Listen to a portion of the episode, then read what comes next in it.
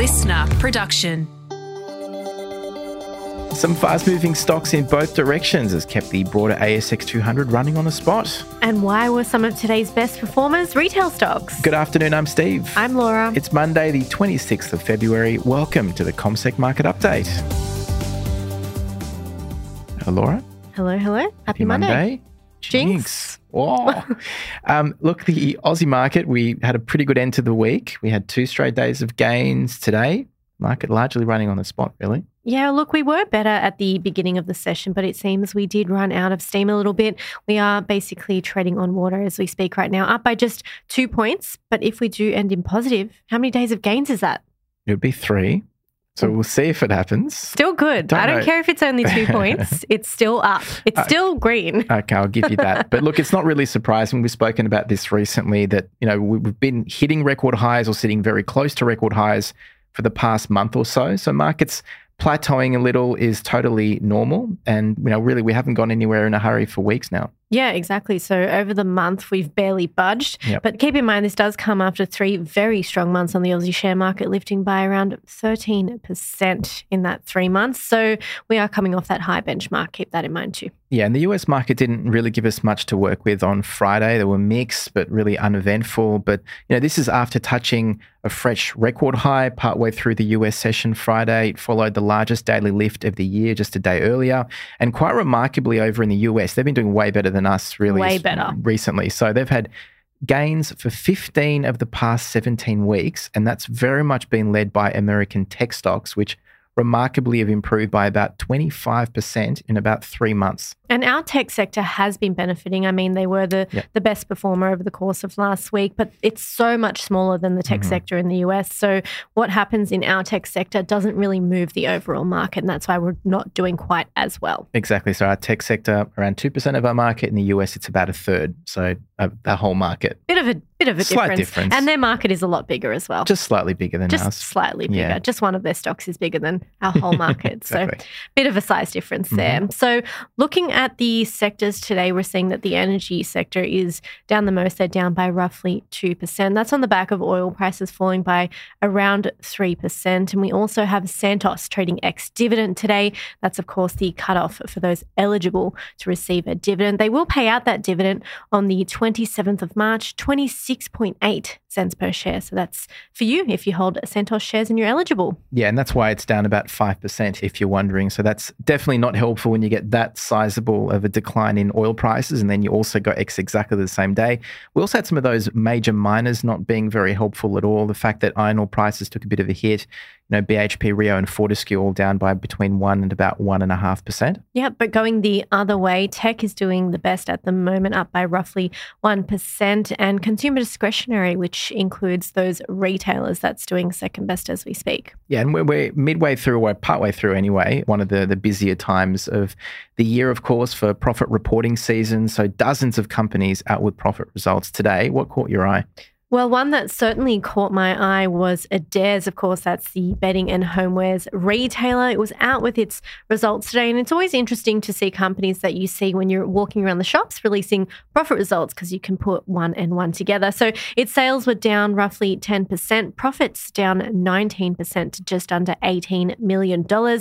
And this saw it lower its dividend payment to 5 cents per share compared with 8 cents a year earlier all on the back of, yep, you guessed it, a challenging backdrop. Challenging, the word we've been hearing across a lot of the uh, reporting season. We all know retailers are taking a bit of a hit with shoppers being more cautious with how they're spending their money. But another good example of where expectations mattered more. So analysts had expected a worse result from Adairs. So in their eyes, this was actually better than expected, and this led its share price higher today, up around 13% to a one year high. From one retailer to another, Kogan.com.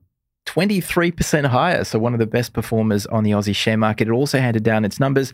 Revenues down by about 10%. So, hit in part by the cost of living pressures we've discussed at length.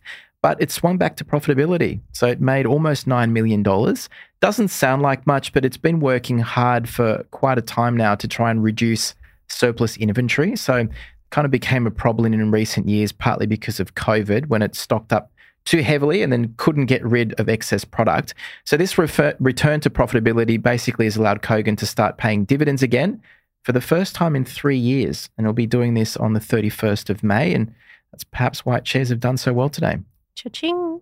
Suncorp shares have been higher today as well, about 3.5% higher. They reported a boost to their profits, and that was thanks to higher insurance premiums across its general insurance businesses. So premiums were up about 16%, and that reflected a growth in customers as well as price hikes, which were put in place to respond to higher reinsurance costs inflation, and an elevated level of natural disasters. And for those that don't know, Suncorp actually owns AAMI, GIO, and APIA or APR.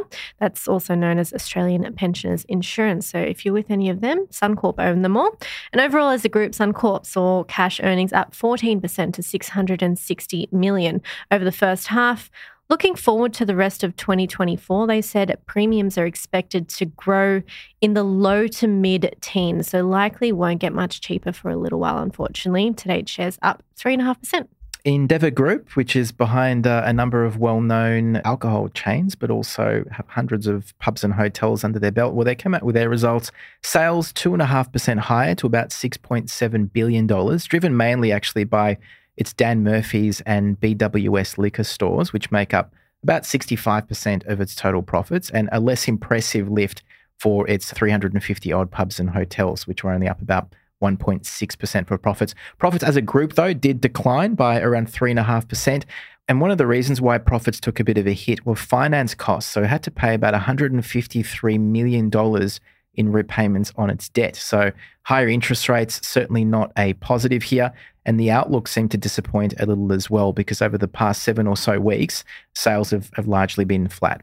Construction materials company CSR was back in a trading halt today relating to a potential material transaction. So last week they confirmed they'd received a $4.3 billion takeover offer from a French building company, and that prices CSR at a premium based on what they're offering. This saw its share price skyrocket last week, hitting its highest level since 2006, and it also took the top spot in terms of performance over the course of last week. TPG Telecom down by around 8%, and that's after a 90% drop in its profits for the year. It made about 49 million bucks. Keep in mind this follows the sale of its mobile towers a year earlier, so that kind of artificially, I guess, boosted its profits by hundreds of millions of dollars. But even if we don't include that, revenue is only up about 2% and underlying profits down by about 12%, which was a touch shy of what many analysts were expecting. Still did declare a dividend, but keep in mind, TPG in its current form came together by bringing Vodafone Hutchison and also its TPG broadband business together just a few years ago. And just quickly, Aussie Broadband up about 4%. So just snapped a, a 20% stake in the smaller broadband provider Superloop and has offered about $466 million to take the company over. Superloop, pretty quick to actually get in there and say it's not interested, but its shares are still up around 14% on that news. It's worth mentioning Nanosonics as well. They're an infection prevention company, so they're in the healthcare space.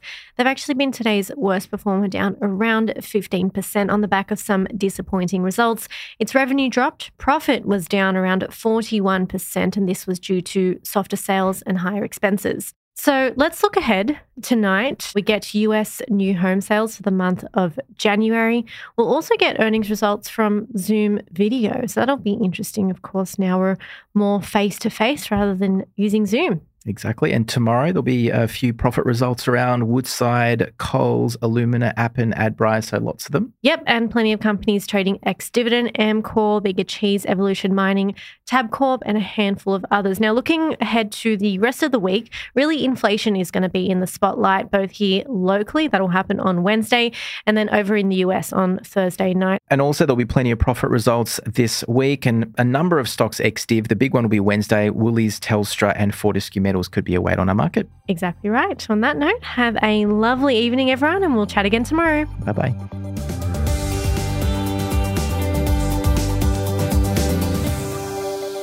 This podcast is prepared, approved, and distributed in Australia by Commonwealth Securities Limited, ABN 60067 254 399 AFSL 238814.